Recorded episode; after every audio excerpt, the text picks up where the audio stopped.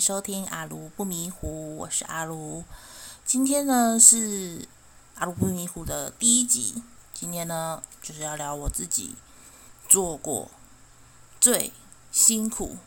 也是最离奇的工作。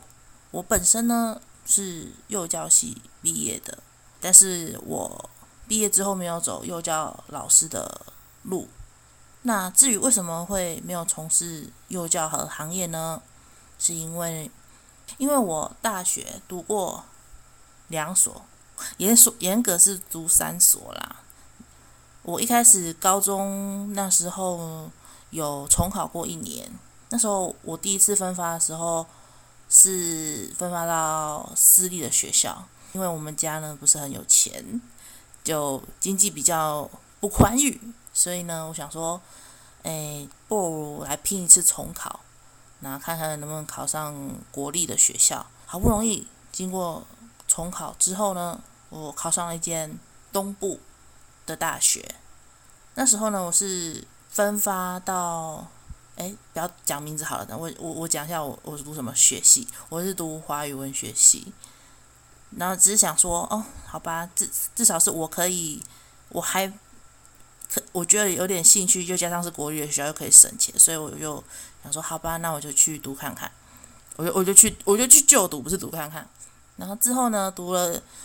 半年之后，我就觉得哦，在台东真的离家好远哦。嗯，因为我我嘉义人嘛，我就觉得哦，每每次过年过节都要从台东风尘仆仆的坐火车绕了半个台湾，然后再回到嘉义，我就觉得好辛苦，而且一样嘛，就。我们家没什么钱，零用钱比较少，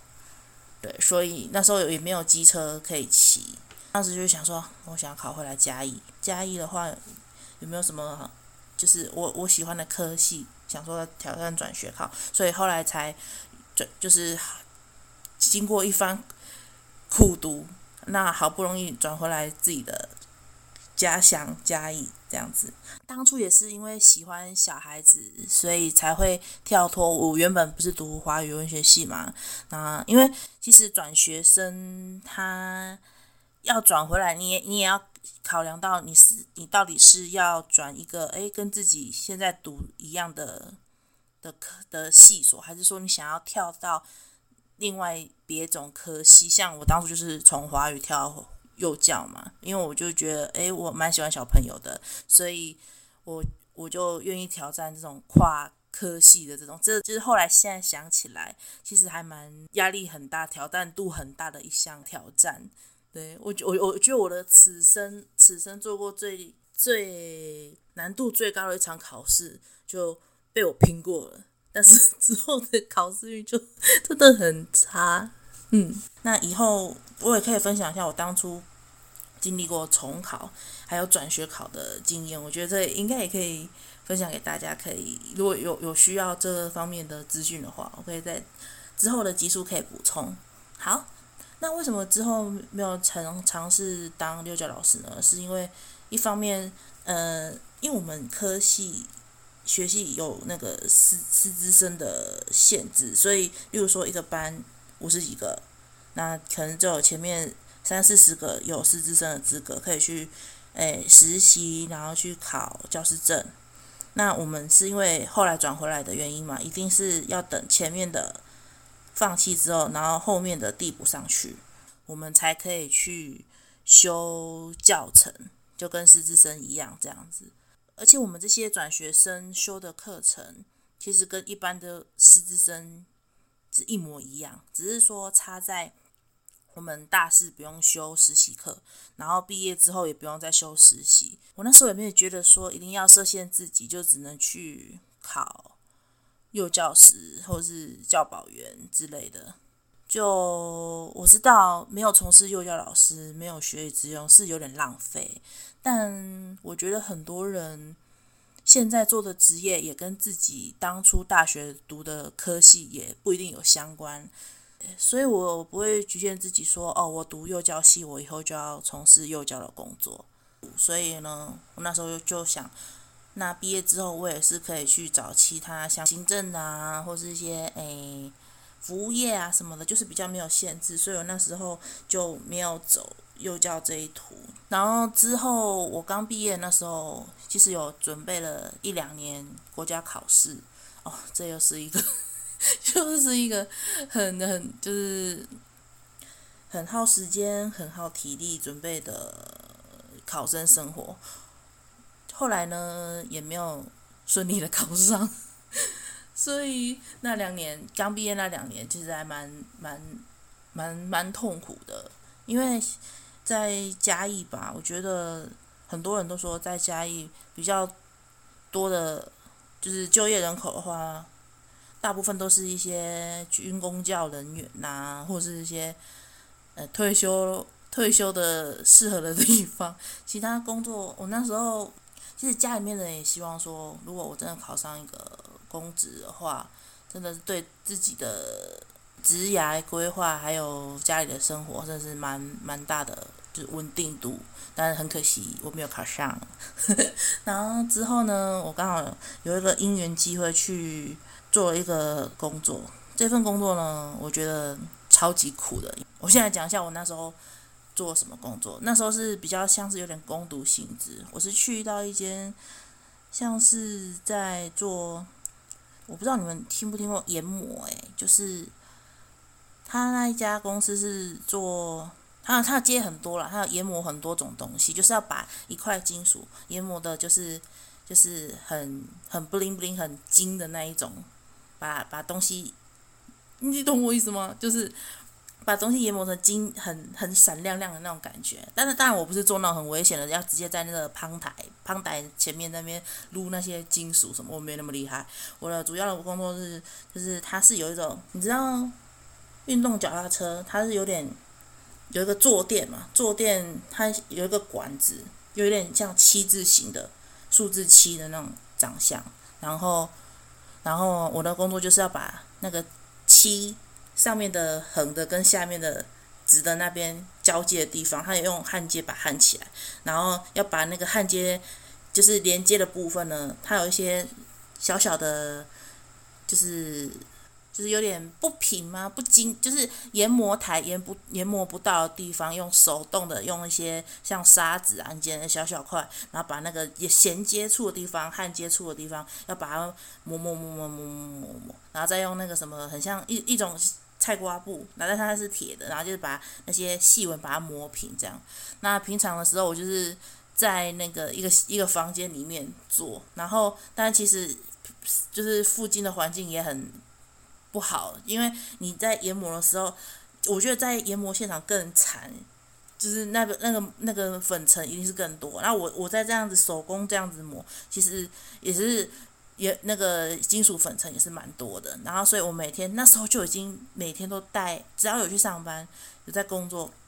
我就是要戴口罩，戴口罩戴，然后再研磨那些东西，就是手动处理这些也铁管之类的，然后然后刚好有时候那个老板啊，老板会进来那个类算算是办公室嘛，还是办公的地方，就在那边抽烟。然后 一边我要就是忍受这些二手烟，and 就是研磨这些细金属粉尘。那时候我就觉得哦，这这这环境也太太太无法接受了吧！而且我我又想起来，我现在在想起来，那时候去工作的时候，就是有点像攻读啦，攻读性质，但是比较比较不可取的是，他们那边没有给我保劳健保。就现在，其实那个时候应该十年前吗？十年前没有劳健保真的是很很很。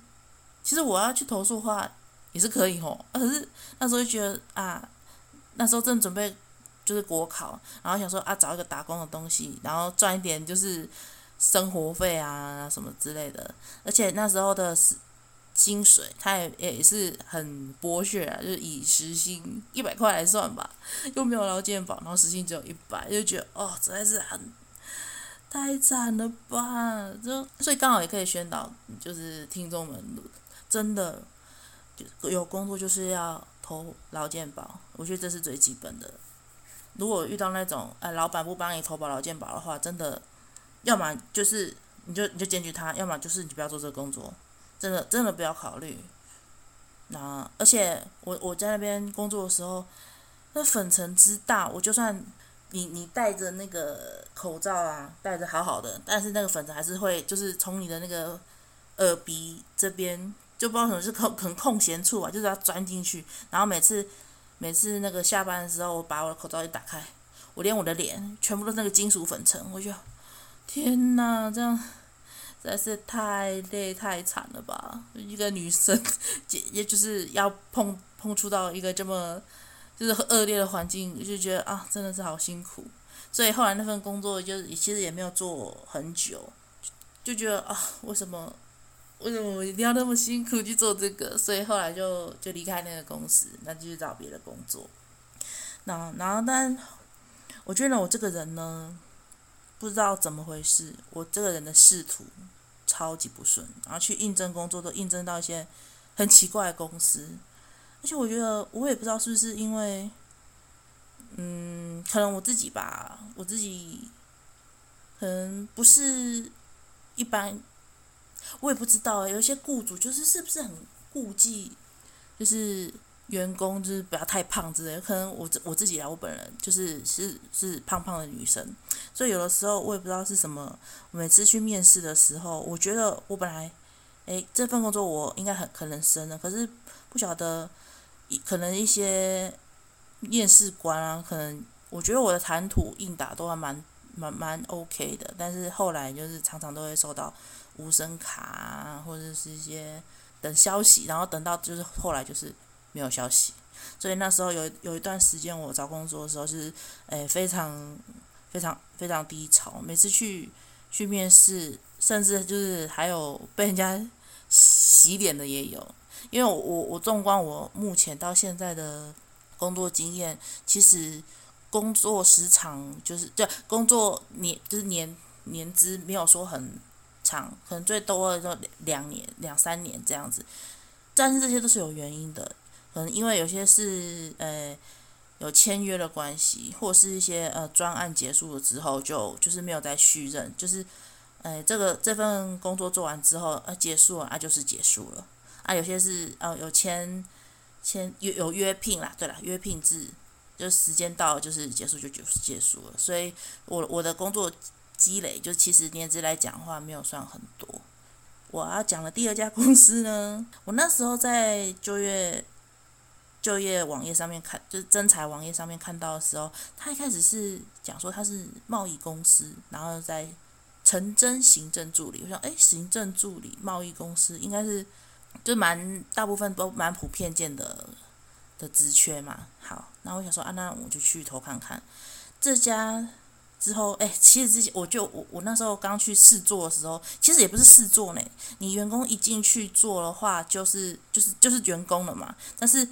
我后来想想，我那一开始做那几天，真的就是错了。可是那时候因为好我现在已经好一阵子，在一年多吧，一直找不到工作，我真的就是。空空闲过渡期就是真的这么长，就是一年多没有工作，所以我那时候我一直很想要找到工作，然后但是自己又我觉得是不是有点外表恐慌症啊？就是我我对我自己不是没有什么信心，就加上自己胖胖的原因，就觉得说啊，就是工作真的是不太好找，然后就想说，哎，这这家公司有叫我面试，后来有叫我去，有正式录取，然后我觉得哦，好吧，那我至少要做个，就是要撑久一点，对，好，然后那一天呢。我我后来才觉得这家公司很奇怪，因为呢，它是在一栋大楼，可是它不是办公大楼那种，它是就一般住家型的大楼。然后应征我的人是一个老老的、老老的经理，大概六十几岁，那时候六十几岁。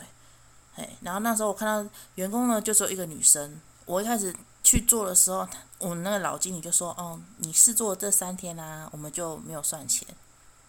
我那时候心想，嗯，我都来做了，你怎么不算钱给我？可是，一就是我讲，我我刚刚讲的嘛，我已经空闲那么多一年多没有工作，就想说人家都要一就是录取我，那我就好吧，我就我还是做了，我就那三天真的都没有收钱。然后好，那那时候那个那个女生就是教我一些工作上的的一些事情，其实都还算简单，然后平常也不太有电话会打进来。就就是要处理一些事情，可是呢，重点来了，她那时候是说要争贸易公司的行政助理，但这一家呢，这家公司却不是做贸易的工的事情，是在做一些像是处理，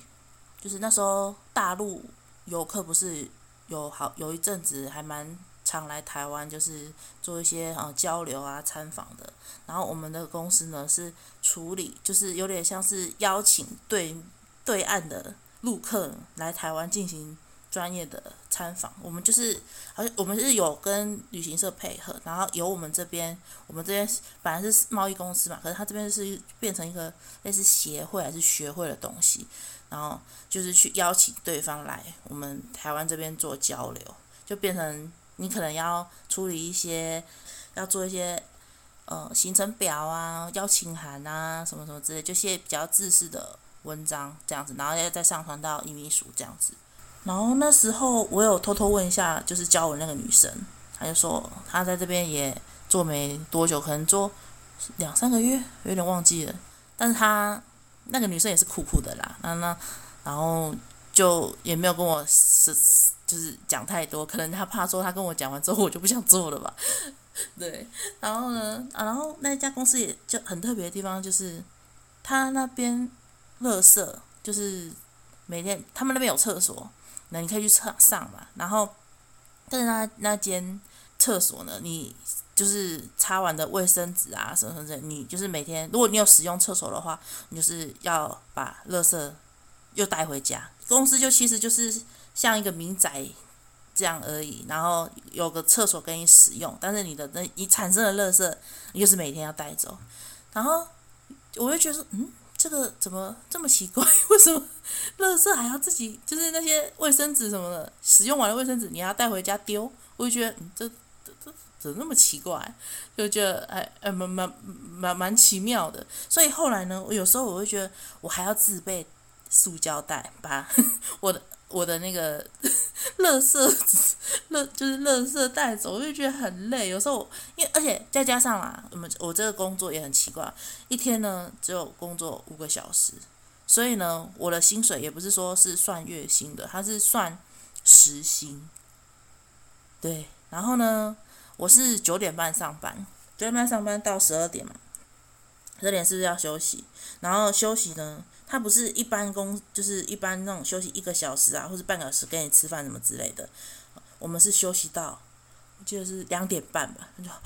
中间有两个半小时的时间，我要去哪里？因为我我们公司他不让员工就是待在那里面的，不在不不再待在那个公司里面休息干嘛的？你就是。一般可能想说啊，你出去外面吃个饭，或是你买进来吃个饭，然后在这家公司休息，没有呢。他就是希望你就是出去，就是离开这个工作场域，然后等到下午两点半的时候，你再进来上班。所以我觉得这家公司真的是很蛮妙的。可能我觉得吧，可能因为那个老经理他自己知道说，哦，可能公司的那个业务也不用说请人八个小时做好做满。想说只要五个小时就可以 handle 就是整个公司的营运，所以他只请一个人，然后一天来做五个小时，然后用算时薪的这样子。啊，我现在就 想起来，我都觉得这个工作真的很奇怪。好，然后这就算了。然后因为我不是说那个垃圾都要自己自己处理嘛，然后我九点半上班，如果我真的很想尿尿的话，我都会有时候啦，我就是会忍到就是十二点。中午休息的时候，我就会去附近的一些，例如说便利商店啊，还是什么庙宇之类的，我就去那边上厕所。因为我真的很不想回家的时候还带着一包，就是脏物，就不不脏物了，就是一一包秽物，然后还要带回家丢掉。我就觉得，如果真的有啦，真的忍不住的话，现场上厕所就是真的要带回去。所以我基我我基本上我都是。诶，去上九点半上班，上到十二点去吃饭，然后顺便去外面找厕厕所上，然后休息休息休息到两点半之后，我到我我我再回公司这样子，然后真的中途又想尿尿，就是要么就下班回家尿这样子而已。对，然后 我觉得现在听到这里，大家会不会觉得说我那个公司到底在干嘛？嗯，然后呢，而且我觉得这家公司也蛮好笑，他的薪水也很奇怪。就是我第一次领到那个薪水的时候，我也是有点吓到，就是因为我们本来就工时比较短，一天工时就五个小时嘛，然后一天你看这样算，那时候我记得时薪大概一百一百二十啊，一百三十而已，对，那一天下来可能可能一天算下来六七百块，很少，可是事情也是真的蛮少的啦，对，然后加上一直都找不到工作嘛，然后我就我就不用走，嘿，然后一天赚。六七七百块这样子，然后一个月这样多少钱？可是那时候我算一下，大概一个月一万四、一万五，很可怕，真的。这样的月薪真的，现在来看最低薪资，人家说最低薪资都已经就是要很节省的花了，更何况是那时候的我，我那时候才一万四、一万五的那种薪水。然后呢，好，我们那个经理呢，他就说，嗯。诶，我们公司还有一些什么呃额外的，诶全勤的奖金啊，或者是绩效奖金啊，这样啦，然后他在帮我补贴我这样，我想说哦还不错，还有一个绩效奖金，然后叫什么全勤之类的。结果呢，我收到那个钱，我真的吓到，因为我们是领现金嘛，你领现金，但他不是那种直接入账的那种，然后呢。不好意思，你知道我后来我第一个月发那个绩效奖金多少钱吗？绩效奖金一百块，就这样，就是就是他他是不是少给一个零还是什么全勤奖金呃一百块之类？然后是是应该是一千块吧？怎么会是一百块？我想说，天哪，这这什么年代还有人就是？奖金是以百来算了，你知道吗？我那时候我就傻眼，我说：“你是你是在开我玩笑吗？你是你是在施舍我吗？”我就觉得你要嘛你就不要给好了，你给那一百块是开玩笑吧？然后我就傻眼，说：“哎，怎么会这样子？而且而且那那个公司，他他其实也没有帮我保劳健保，他是给我就是给我劳健保的钱去投保外面的工会。”就觉得诶，这样也很怪怪的。虽然说对啦，工会的钱公司会补，可是好像没有入到他们公司里面，这样也好像保障这一块好像也是怪怪的吼。那时候就是年纪小，也没有想的那么多，也没有去跟他就是争取，说我可不可以入公司的劳健保这样。那然后就是想说啊，反正人家他要给我补贴入工会的钱，这样子，我就觉得。啊，算了，那我我我我就我就做吧，我就忍了。对，然后这个情形呢，就是奖金的部分呢，它持续了大概分了，诶，大概就是一百块，绩效奖金一百块，全勤一百块，这样大概发到第三个月的时候呢，然后他就说，哦，好哦，按现在第四个月了，那我们哦那个奖金的部分，我们再再帮你做调整。然后我心想，你要做什么调整？还是要走？转到，例如说，呃，一个月五百嘛，就好笑来了。第四个月，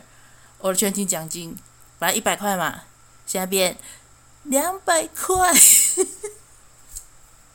绩效奖金一百变两百。我想说，呃，你你是不是？你要不要太过分？就涨涨这种价钱，我在这，我我真是傻眼了。我跟你说。啊！你说要给我调奖金，就是本来从一百块变两百块，我真的觉得，我真的是无言，我真的无言了。然后我就觉得，天啊，的，他真是没有那个老经理是没有在外面走跳过？他不知道现在一般公司行号那个全勤奖金是行情是多少吗？没有五百，要个一千吧？你给我一百两百，真是笑破大牙哎！然后后来我听说啦，我听说。就是我后来不做之后，接我的那个妹妹，她又跟我讲说，哦，就是她第一天正式来来上班的时候，那时候我我已经就跟她交接完了，我交接了大概交了三交了一个礼拜吧，然后后来我就走了，然后他说后来下个礼拜上班天就是呃上班日的时候，他来的时候，那个老经理就一直抱怨说，之前那个阿卢怎样怎样怎样来上班，哦，我给他那个。奖金这样一百块两百块都是我我自己额外掏腰包，不是公司的钱哦。这样子给他，然后他还觉得好像是理所当然的，连一句谢谢都没有。然 后 我那 那那个那个妹妹也是觉得说，你一百块人家是要跟你跟跟你什么就你这样感恩感恩戴德吗？还是怎么之类的？就觉得他他也是觉得很夸张，觉得一百块你是要跟人家人家要跟你谢什么啦？而且我也没有什么大错失啊，就是人家也是做他自己本分的事，他也没有做错事情啊。这个是你自己心甘情愿要给员工的啊，你还在那边人家员工走了，他还讲说哦，他我我不够感恩戴德，不够感谢公司什么什么的。真的觉得这家公司也是妙了。对，然后就觉得哦，天哪，我怎么都遇到这种鸟鸟公司？哎，对，以上就是我我就是第二家应征一个很奇妙的公司，很奇妙的工作。对，好，然后后来呢，我又去一家社区大学，然后去应征他们的客户专员。那时候我其实也也不是很懂。然后呢，因为你知道吗？云嘉地区。就是以就是农业大县，就是然后我们那时候社区大学呢，有就是推广说，我们就有开一班就是种菜班、农法班，然后我们的宣传特色就是呢，不能撒农药，不能喷除草剂，对，就是友善环境的一个班啦。哎，那时候我们我一一去面试的时候，他有问我说，诶，有没有排斥下田工作？我说啊，下田。呃，呃，是很长吗？很长下去农地工作吗？因为我我我们家也不是务务农，没有，我们家都不是务农的，都是我我爸妈都是在做在钢丁哎做钢这样子，然后因为我们家也没有田地什么的，所以对对务农我我们也实在是。没有什么经验，然后我我就跟他讲说，哦，我们家不是务农的，但是下田，我想问一下，嗯、很频繁吗？还是怎么样？然后那时候面试的人跟我说，哦，没有，就是可能偶尔偶尔去，可能是去田里面浇个水，因为我们我们那时候有租一块地，有一个农法班，在那我们有个班别这样子，然后就是要去帮忙，哎，可能除草啦，然后。或是就是帮忙浇水这样子，我说哦，那如果是偶尔的话，我觉得我应该可以啦。我那时候我真的是，我真的是，诶，没有想太多。我想说，如果是偶尔的话，那应该是还可以接受。好，后来那间我上了，但是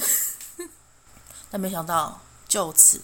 开启了我农妇生活。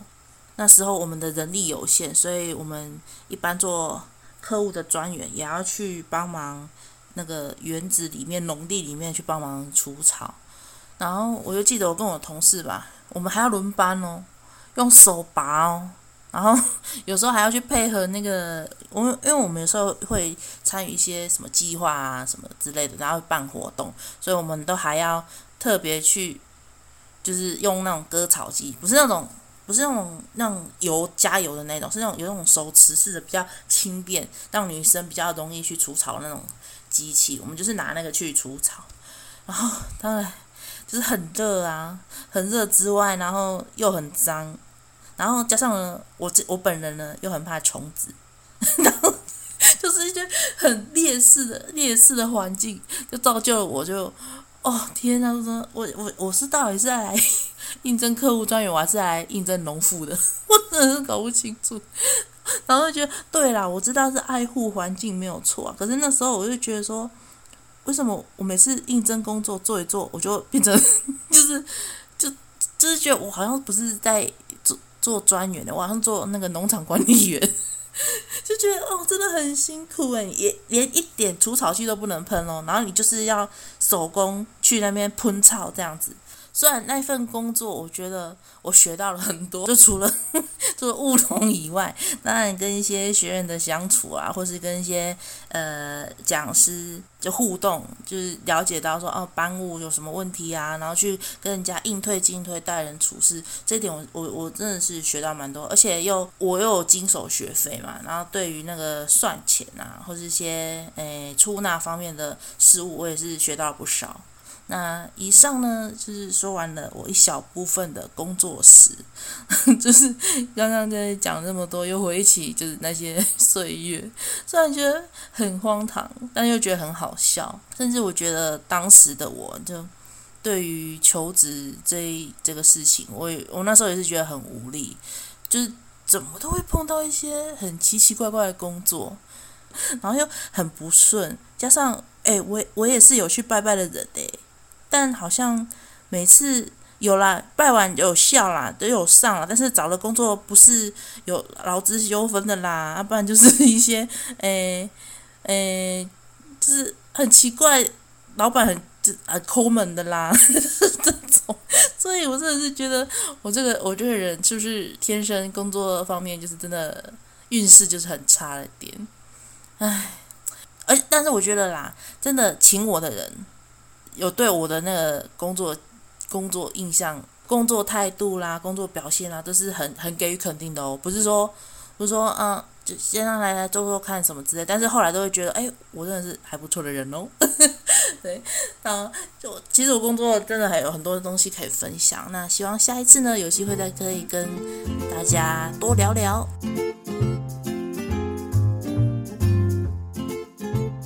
是我们的题外话时间。之后呢，未来的每一集后面呢，我就会加一个题外话时间，就是不一定会跟本集主题有关的一些我自己的额外补充。嗯，那今天的题外话时间呢，我是想要跟大家分享《乘风破浪的姐姐》第四季。现在还有人在追浪姐四吗？好像。感觉那个热度跟去年王心凌那一季比的话，好像真的逊色了不少。但最近呢，我想跟大家分享，嗯、呃，我看《浪姐四》的一些心得。那今年这些姐姐里面，人气最高的应该是来自日本的美依里芽，就是因为我之前对美依里芽也不是很熟。但我知道他有一首歌在动漫界，呃，二次元界很红，叫做《极乐净土》。他的那个舞步吧，好像是人家说是叫蝴蝶步，就很多二次元的爱好者都很喜欢，然后也会跟着跳。对，然后他他给我的印象是那种很就是很甜呐、啊，很卡哇伊的那种日本女生，但是。听她唱歌，我我这次很认真听她唱歌，发现诶，这个女生的声音诶很有厚度诶，然后是那种很厚实、很有力量的中音女生，我觉得很厉害。嗯，那义工的时候，美伊里亚跟龚琳娜老师他们两个一起组队表演了周杰伦的《花海》。《花海》这首歌有日文版，那他们就是。一起唱中日文这样子，然后日文版是中孝介唱的。其实我对龚琳娜老师也不是很熟，但我知道，因为我我我以前我也有在看一些中国那边的综艺节目，还有一些音乐节目等等。那我知道龚琳娜老师有一首歌也很有名，叫《忐忑》，算是一一个神曲吧。他的那个音乐呢，就是一直我也很难学，就是。啊啊啊啊！！OK，，我 我觉得我会被打，就是一种很民族音乐的那种 feel。然后他好像也是国家级的国家级级别的歌手，但这是透过浪姐四呢，让我了解龚琳娜老师的一些小故事，因为我觉得龚琳娜老师本人也很可爱。这一集呢，就是在讲说在公演之前。他们节目组就希望每一组呢能够选择，好像是什么乘风创始人推荐的名单吗？还是反正就是一个类似说啊，你们这一组要推谁，就是要推派一个人选就对了。然后那时候龚琳娜跟美依里芽那时候在讨论说要派谁，龚琳娜老师就说，我觉得美依里芽，她是她的还有一个名字啦，叫小美，她就说，诶，小美，我觉得你一定。可以胜任这个任务。然后那时候小美美里啊，她就说，因为她是日本人，对中文的拿捏不是很好，然后也很怕把中文歌唱不好，就是一些很诸多的压力，让她非常的没有自信。那所以那时候龚琳娜老师就分享了一个故事，他就说呢，他以前小时候不喜欢粉红色。为什么呢？因为他觉得粉红色是漂亮女生专属的颜色，因为他觉得他自己不够漂亮，不够美，所以他不喜欢粉红色。他喜欢红色，因为红色就是给人家一种很有力量、很强、很朝气。我就是最强的，我喜欢红色，我不喜欢粉红色。然后呢，龚老师又讲，他从小时候，他们亲朋好友就跟龚老师说，啊，因为他他有一个弟弟，长得很帅，然后就跟龚老师说，哦，如果你跟你弟弟的脸交换，那就好了。我就觉得，哦，怎么这样？然后，所以他从来没有想过有一天粉红色。是自己的选项，因为那那天公演的时候，唱花海的时候，他就是穿着粉红色的裙子，真的超美。然后我觉得他在讲这一段的时候，哦，梅里啊，听到一边哭，然后就觉得就那摇头说没有没有，龚老师你也是很适合粉红色的，你也可以。我就觉得我看到那一段的时候，我会觉得哦，超有感触。我就觉得很多，我觉得这很多女生都会。就是很有共鸣，就是又想到自己，像我自己啦，我本身好像也没有粉红色的衣服。虽然说我现在 三十出头，三十出头穿再穿粉红色衣服，好像也也也也有点怪了，也不是说不适合啦，但好像从我以前到现在，就真的比较少穿粉红色的的衣服或是裙子之类的。那我记得吧，我我我我到现在，我衣橱还有一件唯一一件粉红色的纱裙。我记得那时候我当初买，我还是包色哦，我还买了灰色，买了黑色，然后又想说，哎，粉红色纱裙呢，总是就有点想满足自己还还是少女心这种，那那件这是真的买很久很久之前买，但是呢，到现在，如今应该躺在我家衣柜。应该有六七年了吧，从来就没有穿出去，连在家也没有啦。你出都没有穿出门了，怎么可能在家里穿穿着爽呢？对不对？然后就觉得哦，真的，龚老师的这个故事就心有戚戚焉啦。但是现在呢，我后来看那个龚老师，他后来的一个感触，他就觉得说，他的美他可以做主，他今天想穿粉红色就穿粉红色，她是一个很有自信的女生，所以，哦，我也很希望有一天能够 像龚老师一样这么有自信，不会再觉得粉红色是只有漂亮女生可以专属的，每个人都可以穿粉红色，不为男女，男生女生都可以穿。后来呢，梅里啊，跟龚琳安老师的《花海》这个舞台真的好美哟！他们两个，一个人唱中文，一个要唱日文，一下子龚琳安老师唱日文，那小美唱中文，这样子就觉得有那种中日交流的感觉，而且真的再加上龚琳娜老师的吟唱，又把这个歌曲提升到很高的一个 level，然后再加上那个舞台。布景真的超美，还一然后有一瞬间就唱一某一句的时候，就是成堆就很多的花瓣还从上面这样掉下来，哇，超美的。但是很可惜，这个舞台并没有第一名。我那时候觉得说什么这这么漂亮，唱的那么好听，舞台又那么完美，居然没有第一名。我也是，我觉觉得。哇，这这这现场观众是怎么了？但是我好好像有听说了，因为他们是在旁边的小舞台表演这首歌。一般来讲，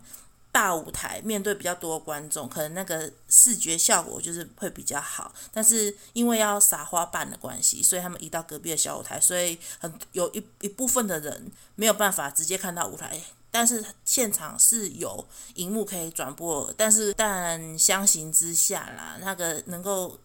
震慑到的，就是感受到那一个的那种震撼，就减分许多。所以我也希望龚老师跟梅里亚可以继续加油，希望不要太早离开。今天分享了 许多我之前做过的一些工作，那只是冰山一角。非常感谢今天大家收听《阿鲁不迷糊》的第一集。希望接下来的集数呢，我可以很顺利的周播。如果不能周播的话，那我也会挑战双周播，我不会让大家等太久的时间。那之后呢，有机会再跟大家继续分享一些 有趣的、有趣的故事。好，那今天就说到这里了，希望你们下一集再见喽，拜拜。